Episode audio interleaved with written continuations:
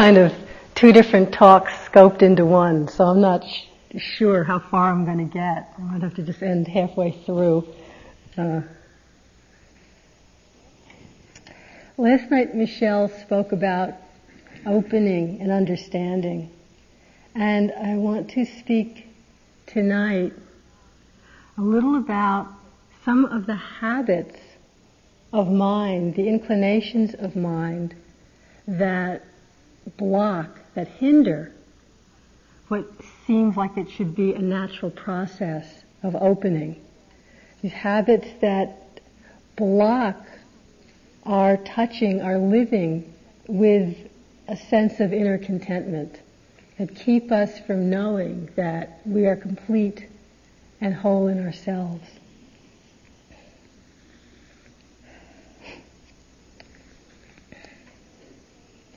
When we're just going along normally, there's not a, a, real attentiveness or a care, there's not mindfulness in our experience in a moment.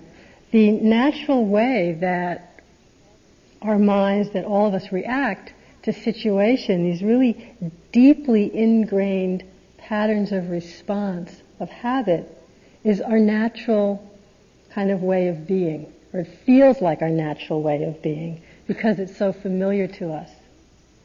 These root habits or patterns we've spoken of before are that of when we come in contact with the pleasant, the impulse is of craving, of wanting. When there's contact with some unpleasant experience, the impulse is of pushing away, aversion, hatred in the strong sense of talking about it. And in contact with neutral, the impulse is just not seeing what's going on or spacing out.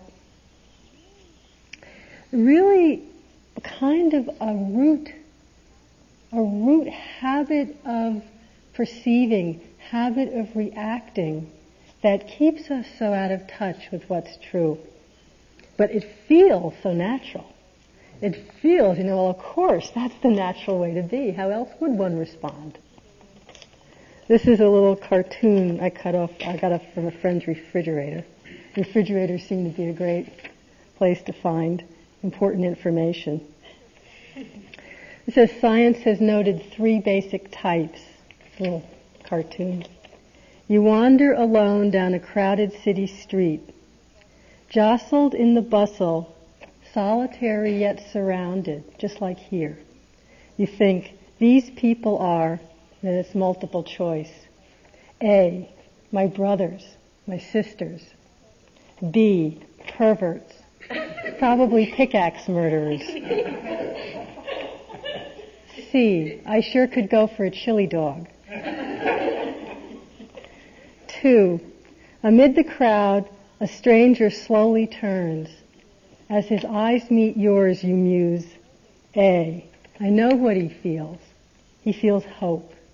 He feels fear. B. Why is that pervert looking at me?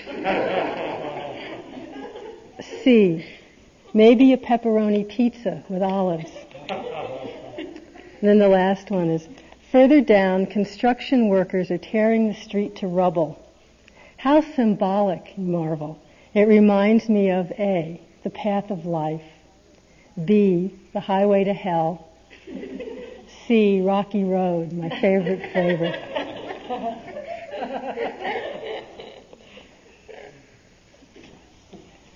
it's natural part of our experience. What's really quite fascinating to me is the subtlety of these tendencies of mind because not only can it inform our reaction, it's also so subtle that these energies of greed, of hatred, of delusion can actually so color our perception that we don't even consciously accurately perceive what's happening. So that's even prior to the response. An example, a couple of examples. One I read in a book by a friend of ours of psychological tests that we're testing, just this kind of perception and how it's skewed by desire, by aversion. And this, this one test, they had a four minute video of a very fast basketball game. And the people, the subjects, were told to count how many times the ball passed. So there was a sense of focusing, of really wanting to see that particular aspect. So they did that and were questioned on it at the end how many times the ball was passed. In the meantime, throughout the uh, the basketball court during this fast game, they had a woman in white with a white parasol come kind of stately walking from one side to the other. Nobody mentioned it later when they were asking about how many times it was passed. And in fact, when they asked the subjects about it, they couldn't, they said that, I never saw that, and absolutely would not believe that that had been part of the video until it was shown again. And then it's like, how could I miss that? This is how the habit, the impulse of craving can distort our perception so that we really consciously are not relating to what's really going on. You can see this both with craving and with aversion just in our day-to-day life. How if you walk down a street, you ever notice that what you particularly notice is kind of the set that your mind has? Like if I'm hungry, I'll notice restaurants. If I somehow, uh, if you're looking to buy a new car, you notice the kinds of cars that drive by. If they have a particular aversion, like on retreat sometimes people get, you know, the opposite of a Vipassana romance, a vendetta, Vipassana vendetta, where someone just drives you crazy. And there's this setup of aversion. Do you ever notice that somehow you see that person more than everybody else in the whole retreat? They're,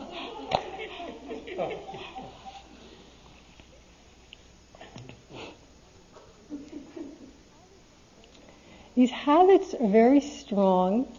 They arise very frequently, almost automatically, when we're not aware, when there's not mindfulness in our experience.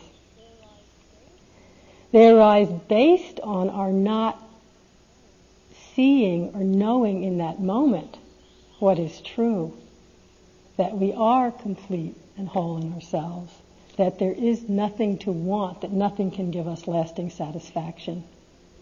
When we know that, craving doesn't arise. But when, with our mindfulness practice, it gives us the space, the opportunity to actually become aware of these habits, these patterns of mind. Sometimes painfully so. Sometimes, in fact, often, people will come and talk about how, yeah, now I'm really aware of craving. I'm really aware of aversion. And it, it seems like that's all we see. So now we not only notice craving, we now judge it. And then we're back into that same tunnel vision, you know. It's all we notice, craving and aversion. And it can, it can be very frustrating. It can seem very discouraging because it seems like we can feel as if we're so-called getting worse. That things are, you know, more difficult, we're more caught in these unskillful patterns of mind than before we started paying attention. The sense of living and inner contentment might seem much more removed than before we began practice.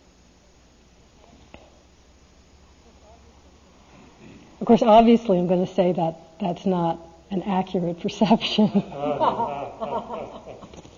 it really does help to have patience and some faith because it may seem that we're drowning in these habits or in the noticing of these habits. But really, this beginning to see, to know how the mind reacts to pleasant, to unpleasant, to neutral, this is opening up the space for a whole different possibility of how we can be in life, how we can relate in life, a whole possibility of living in our true potential, of being the truth of things just as they are. a couple of expressions of that. This is from the Tao Te Ching.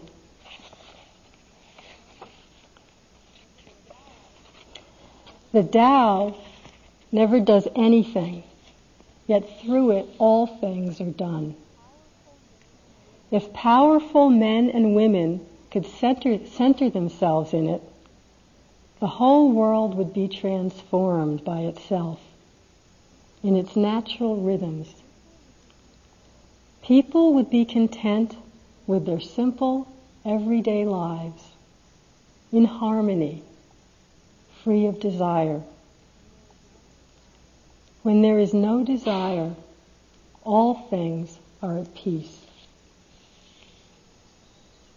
When there's no desire, all things are at peace.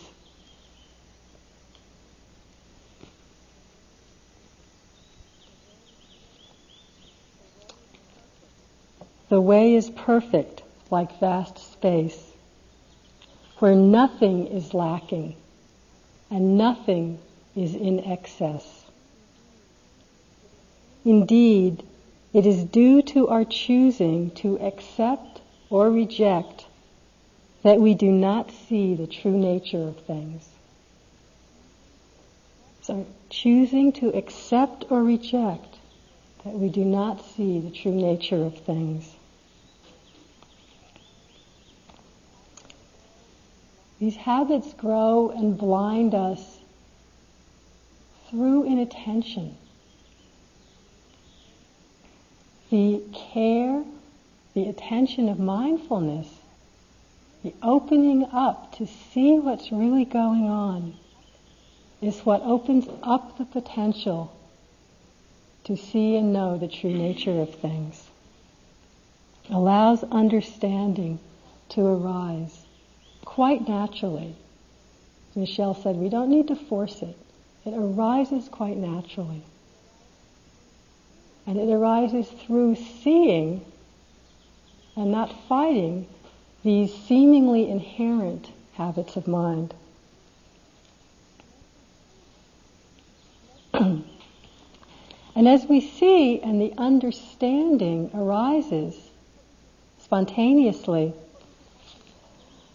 what we can actually begin to notice in our moment to moment experience, sort of as a result, as an effect of the understanding, is that our attitude, the way that we think in a particular situation begins to change.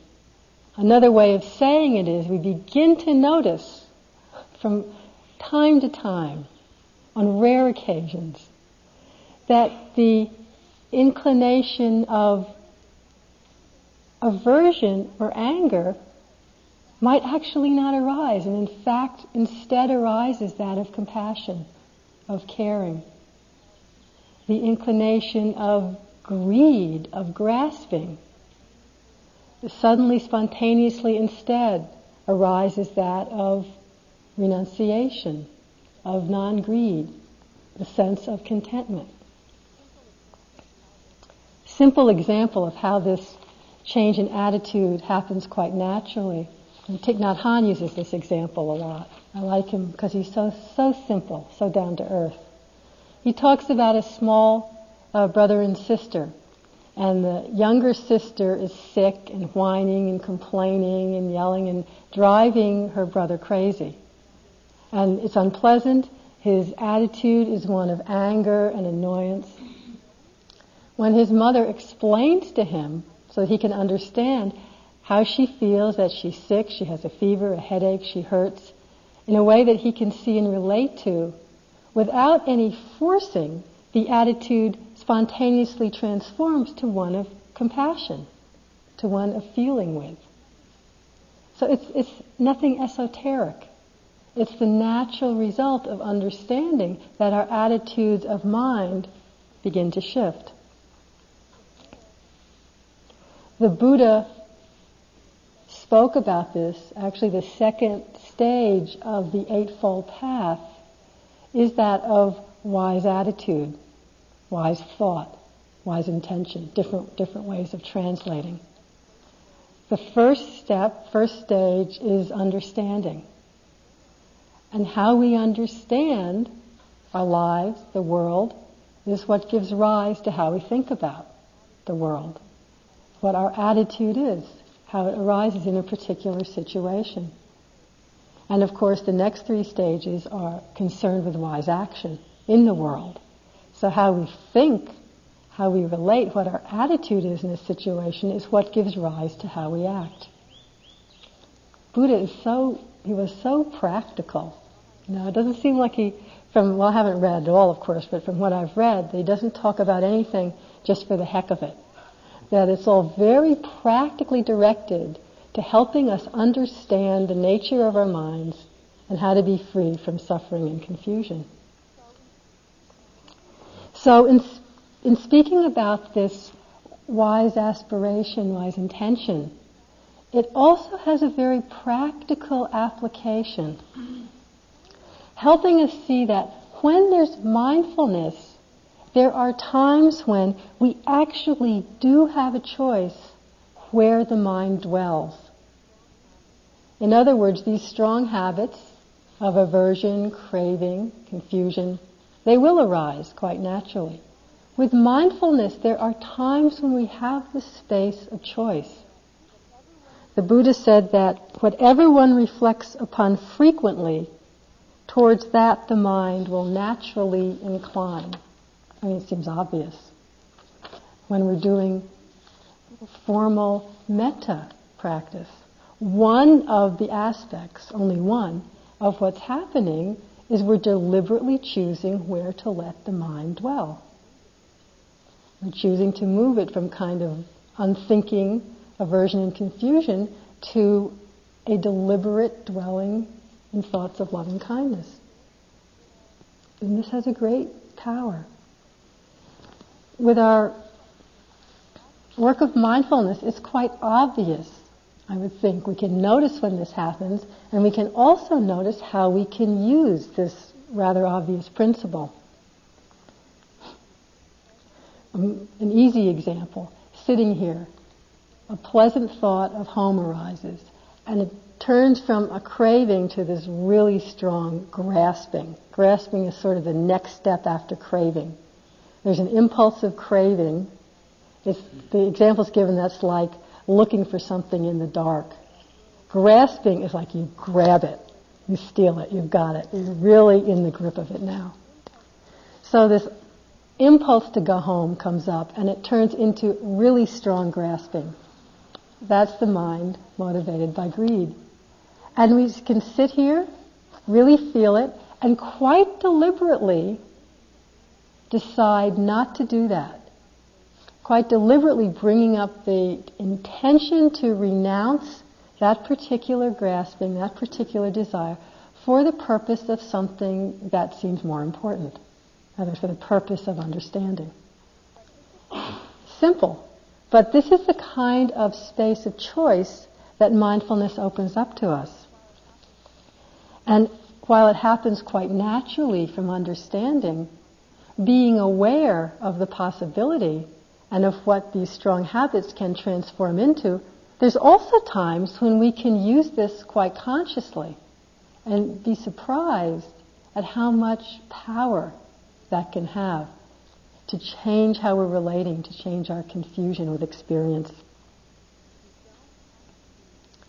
We don't have to be enslaved by our habits of thought. We don't have to feel like constant victims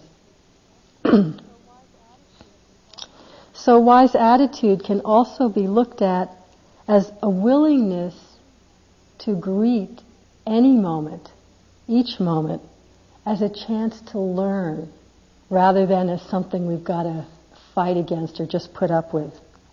That in any moment there's the possibility of choice, possibility of growth and transformation.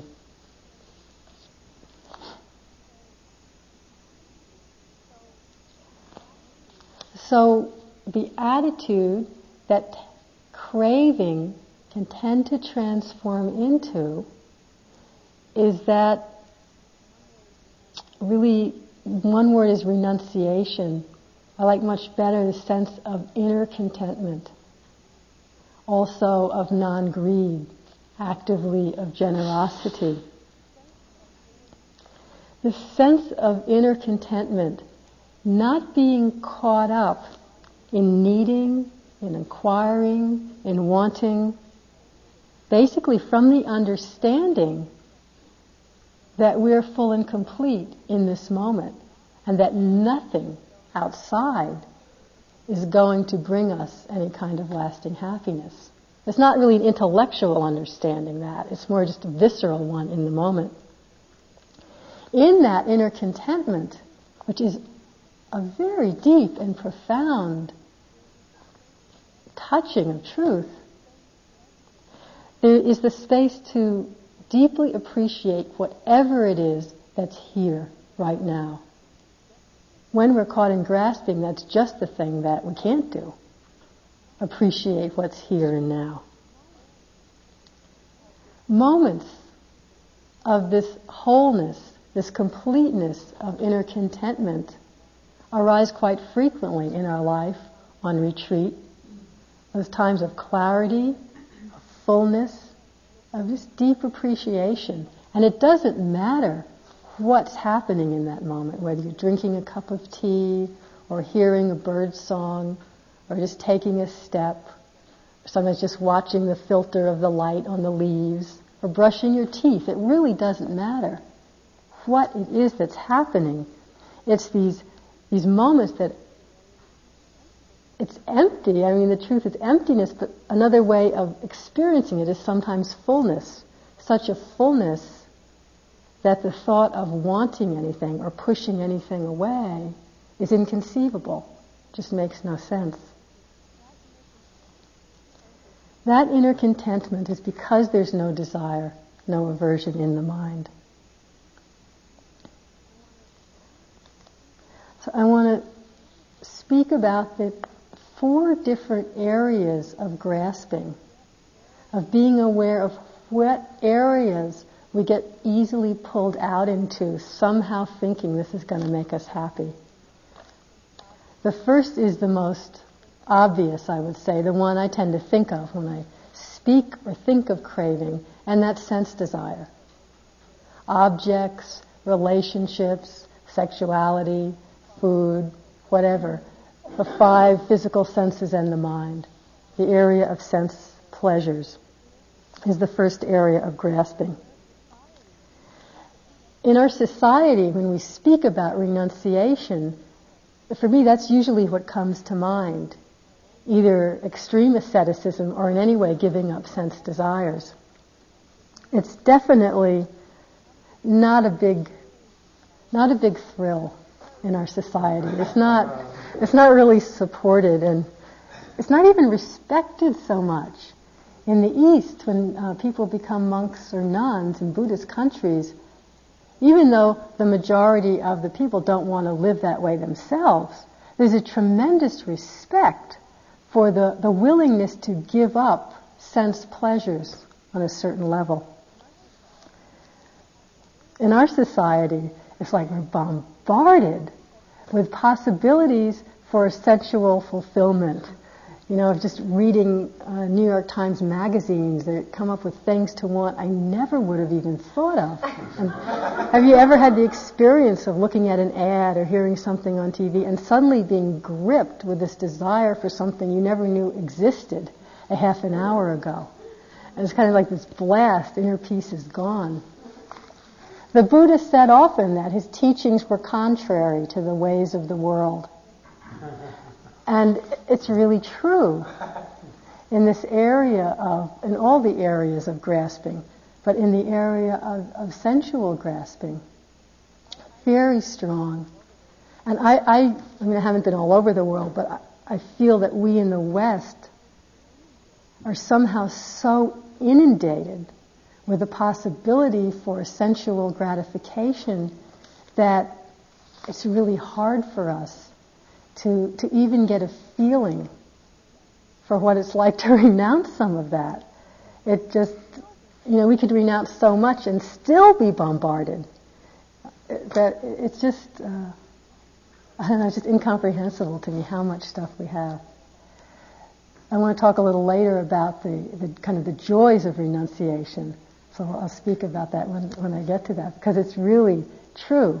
But in the way that we've been brought up, in the constant information we get from the media, from other people, it's considered very strange not to want things.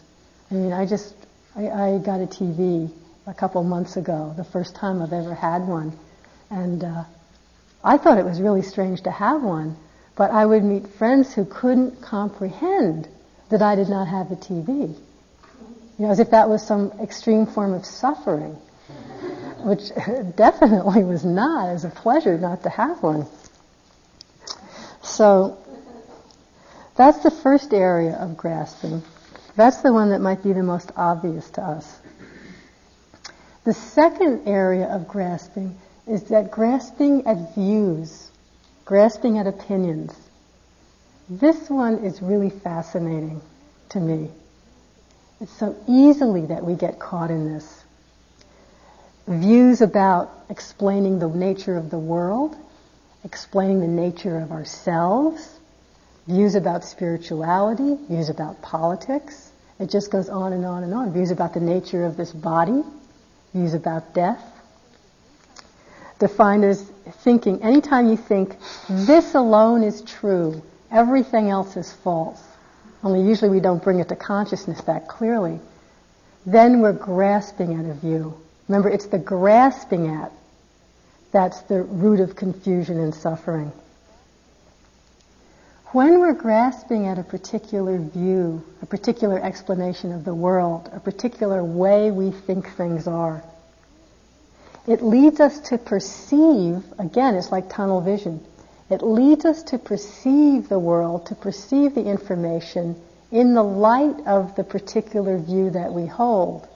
You know, and then we'll discount any facts that come our way that don't fit it. Unless the fact is so overwhelming you can't avoid it anymore.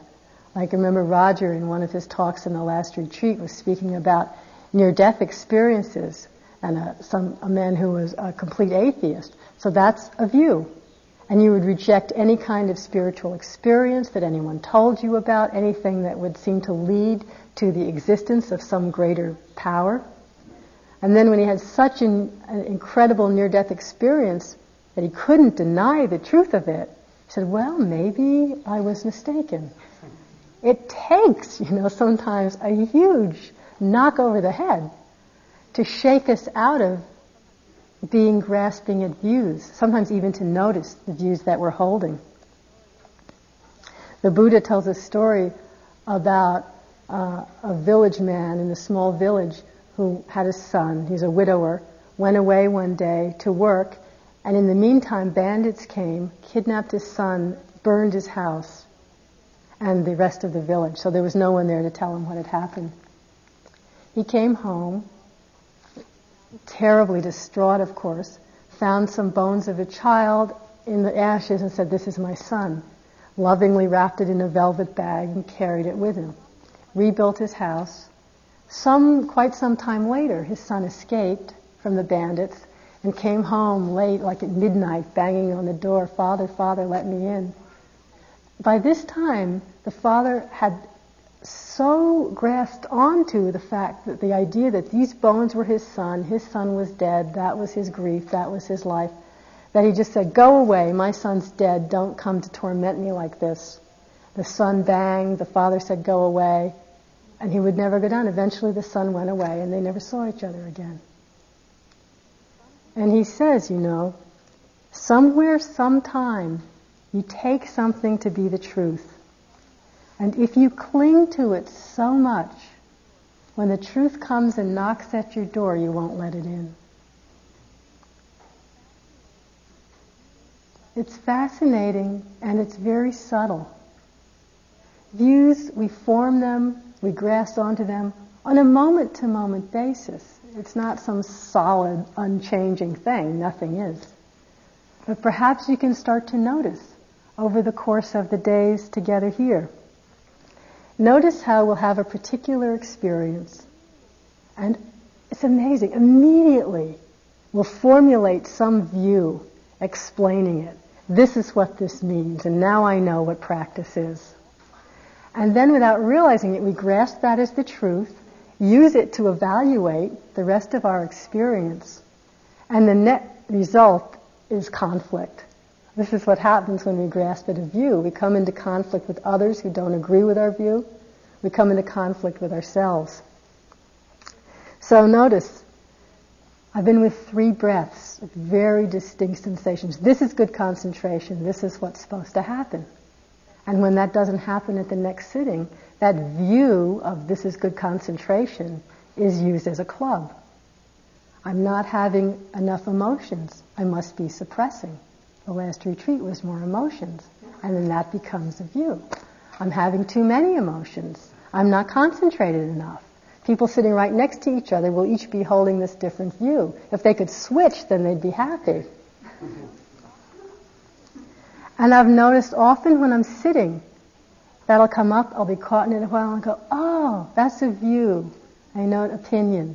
It drops away. And immediately, a new view is formed. It's really quite interesting to watch. View in itself is not a problem. We certainly need to formulate views and opinions to exist in this world. we need to vote. We need to make choices. If you have money, you need to decide how to spend it, where to invest it, who to give it to, which organization you, you like better. We, we need to have views. It's the grasping, it's the not seeing a view as a view, taking it to be the truth. That's where we come into conflict. And in, in talking about or thinking about the idea of renouncing, of giving up the grasping, is it harder to give up grasping after some physical object or at a view of how we think life is? I find the latter much more difficult to really renounce. And the views come down to our mistaken, our inaccurate view that things are unchanging, that somehow we're not going to die that this is a solid body here. That we are a solid, separate self entity. And when our views are threatened or challenged, often the result in the moment is a lot of fear. It can be very scary. It's like we have the ground shaken out from under us. Often in, in a meditation retreat, when someone has uh, experience of anicca, of impermanence, the body dissolving, or any other kind of sense of impermanence, or real, just a little quick hit of no self, of anatta, of, oh, there's no me here. Things are just happening. What is ultimately quite freeing in that moment, very often, it's accompanied by terror. Real terror. In fact, sometimes if, if someone says they'd had a momentary experience of a anatta and they're just in a panic, we'll think, oh yeah, they probably really did. Because the fear of having our view shaken, of having our idea of the world shaken, can be so strong. But the grasping at the view is what's keeping us feeling separate. It's what's bringing us into conflict with the way things are.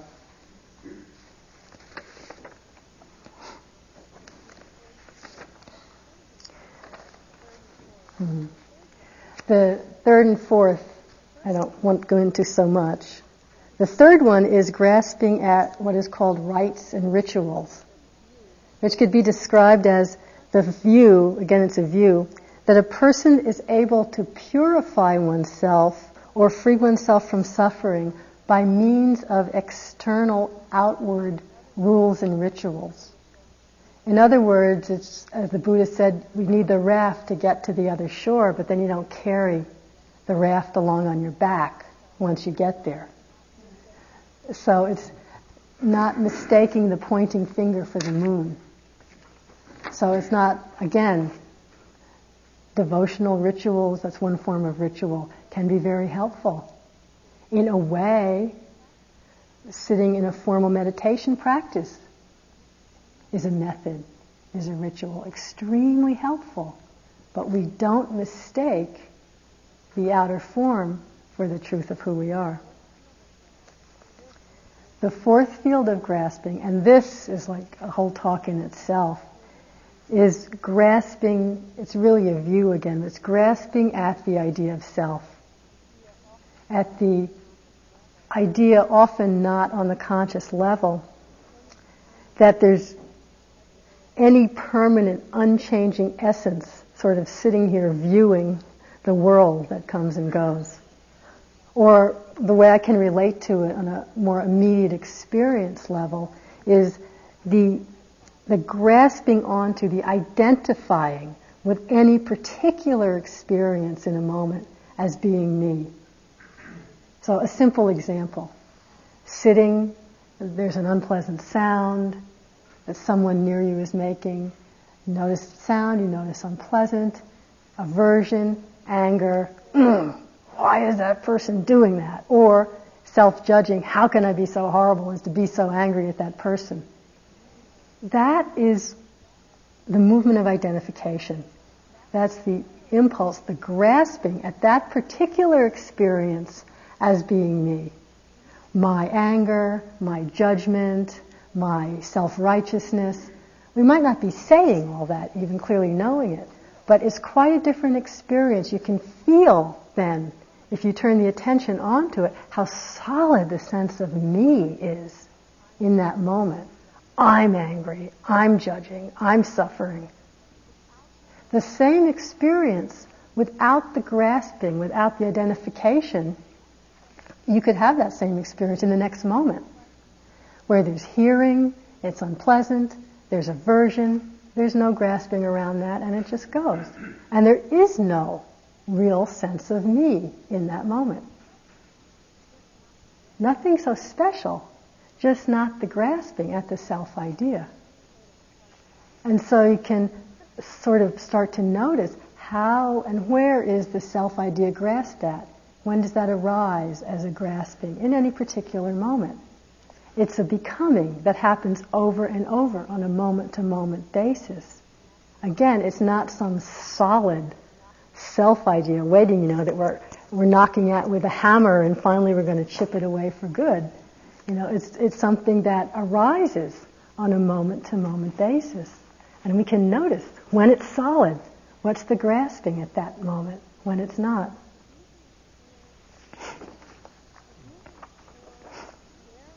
So these are the four areas of grasping, and I just wanted to mention them all because often when I think about it and when I feel the sense of renunciation, the beauty of inner contentment, I sometimes forget about the last three and tend to just focus on the sensual, sense pleasures aspect. So I just wanted to broaden it a bit. when we start to tune in to the nature of grasping, the nature of craving, we can't really help but notice that it's, it's not so wonderful. It's, it's not really so pleasant, and that ultimately more suffering arises from the craving than pleasure comes from getting what we want. And in that way, this natural renunciation, this getting in touch with inner contentment, as I said, comes quite by itself.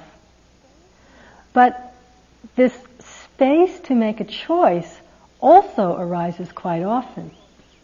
And it can be helpful just to reflect a bit on the nature of, of craving and the kind of the joy the benefit, so to speak, of renunciation, because sometimes that can help us in that moment make a choice. As I said, our society often thinks of renunciation as renunciation equals suffering.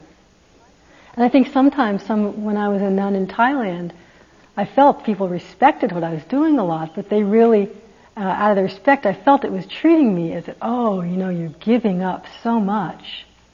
You know, on, on a physical plane that was true. But so this real kind of sense of God, renunciation is so hard to do. But it isn't. It is actually when once we've actually done it, what arises is a joy, an appreciation that is so much more powerful than any sense gratification. This is um, from a, a Christian priest. He's talking about um, the renunciation of celibacy. He says, To be alive is to love. The ultimate purpose of monastic life is to create an environment for lovers. One reason for being celibate is to be a greater lover. The only reason to renounce one particular pleasure is to enjoy the unbearable pleasure of God's company. I really love the feeling of that. Renouncing one particular pleasure to enjoy the company of the truth.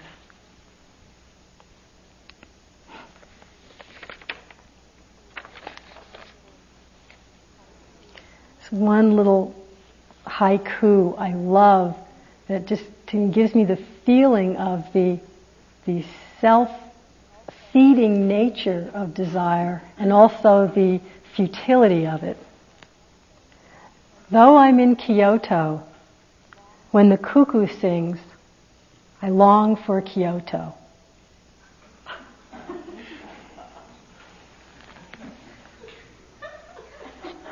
We do that. Desire breeds desire. It just keeps us looking in the wrong direction.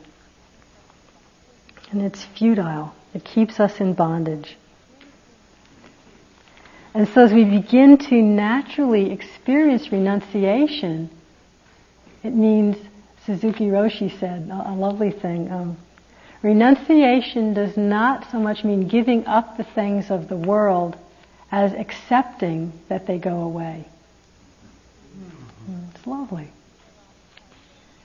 This begins to arise quite naturally in our experience as we feel and know the futility and the pain of this energy of grasping and desire.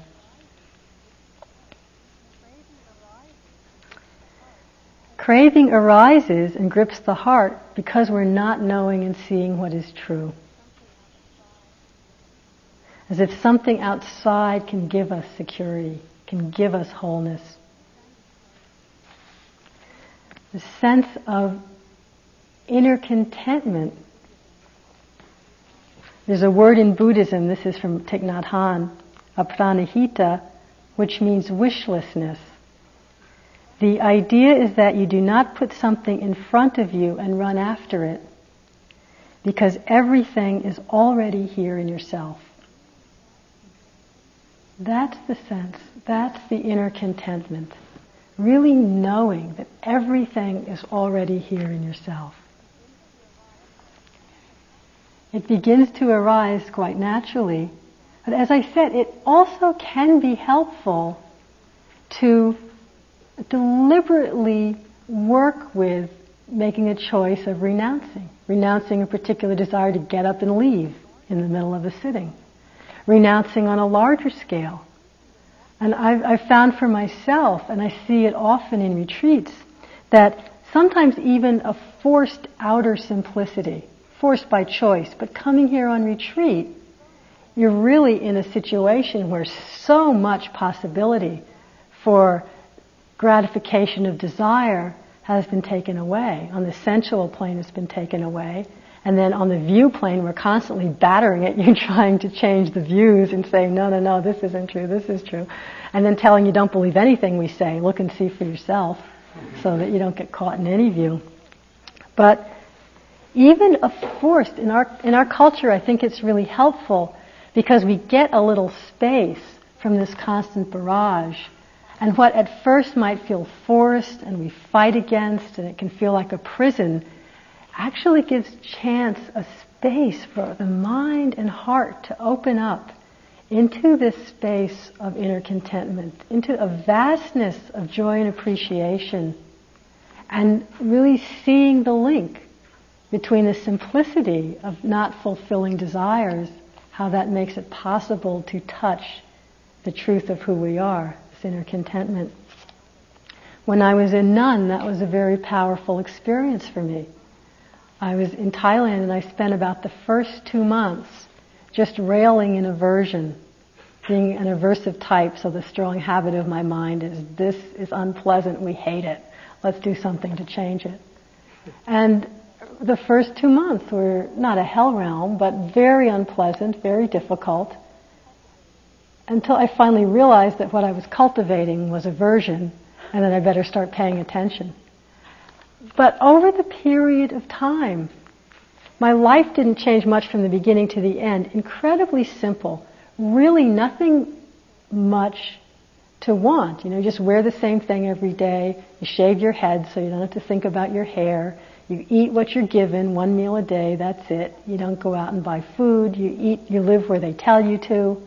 Um, there's not a lot of choice. You sit, you take a walk, you sweep out the ants. There's not really a lot of choice as to what to do. Every day was pretty similar.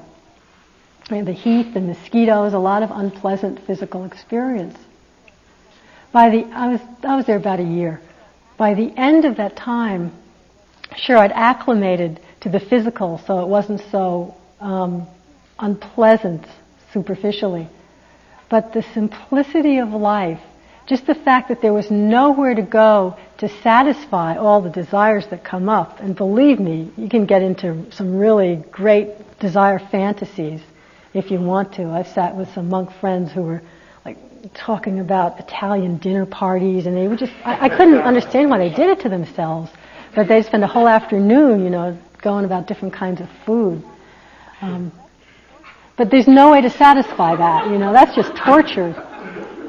Uh, anyway, by the end of that time, where there was really no outlet, the desires, for the most part, fell away, and the space of appreciation, the space of contentment, just what was, you know, so it was really humid, content with seeing the humidity and the dewdrops on the trees and just appreciating the beauty of that instead of the mind immediately racing to do something to make it more comfortable.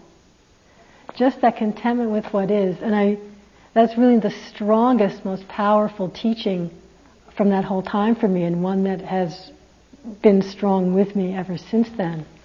And I honestly know that the depth of that learning for me would not have been possible without the outer renunciation and the inner renunciation of desire and grasping that went along with it.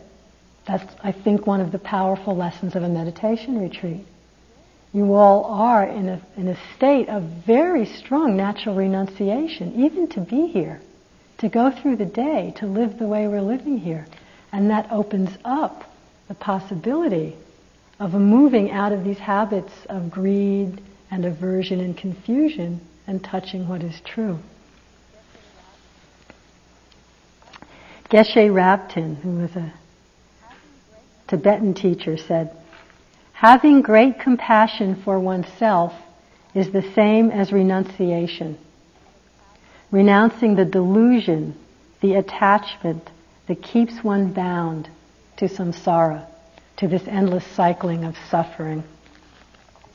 The point of renunciation is a development of love and compassion for oneself. Only then is compassion for others possible. So far from being an avenue to greater suffering and discontent, working and noticing this, this attitude, this shift of attitude in our being, of the willingness to just let go of grasping in this moment. That's all. Just in this moment. Is actually an act of great compassion and love for ourselves.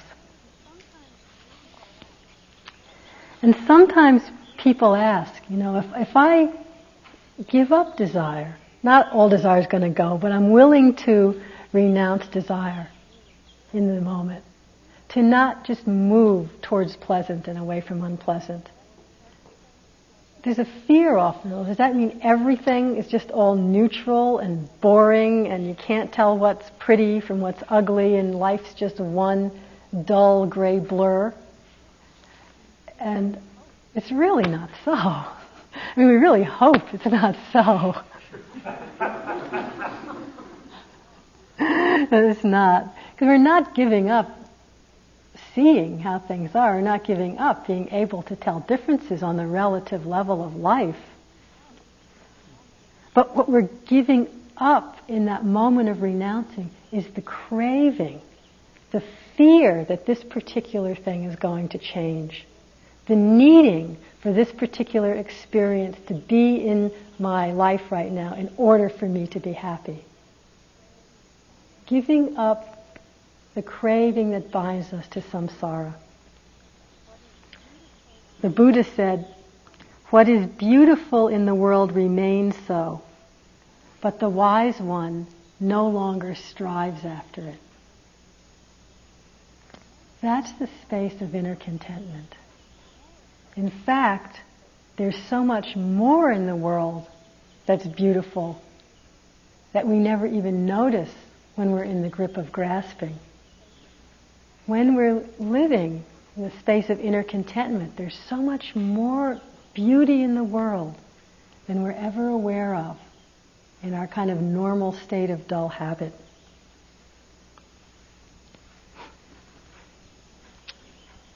I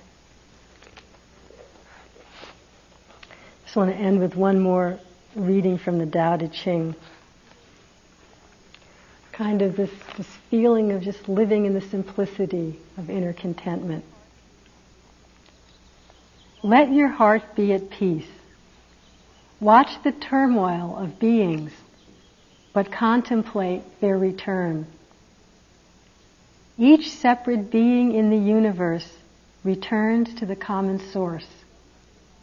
Returning to the source is serenity. If you don't realize the source, you stumble in confusion and sorrow. When you realize where you come from, you naturally become tolerant, disinterested, amused, kind hearted as a grandmother dignified as a king. Immersed in the wonder of the Tao, you can deal with whatever life brings you. And when death comes, you are ready.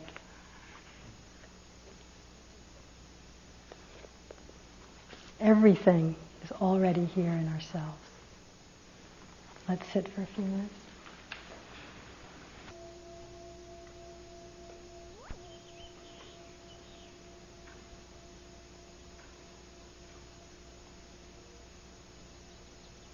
So it's time for walking now. Thank you.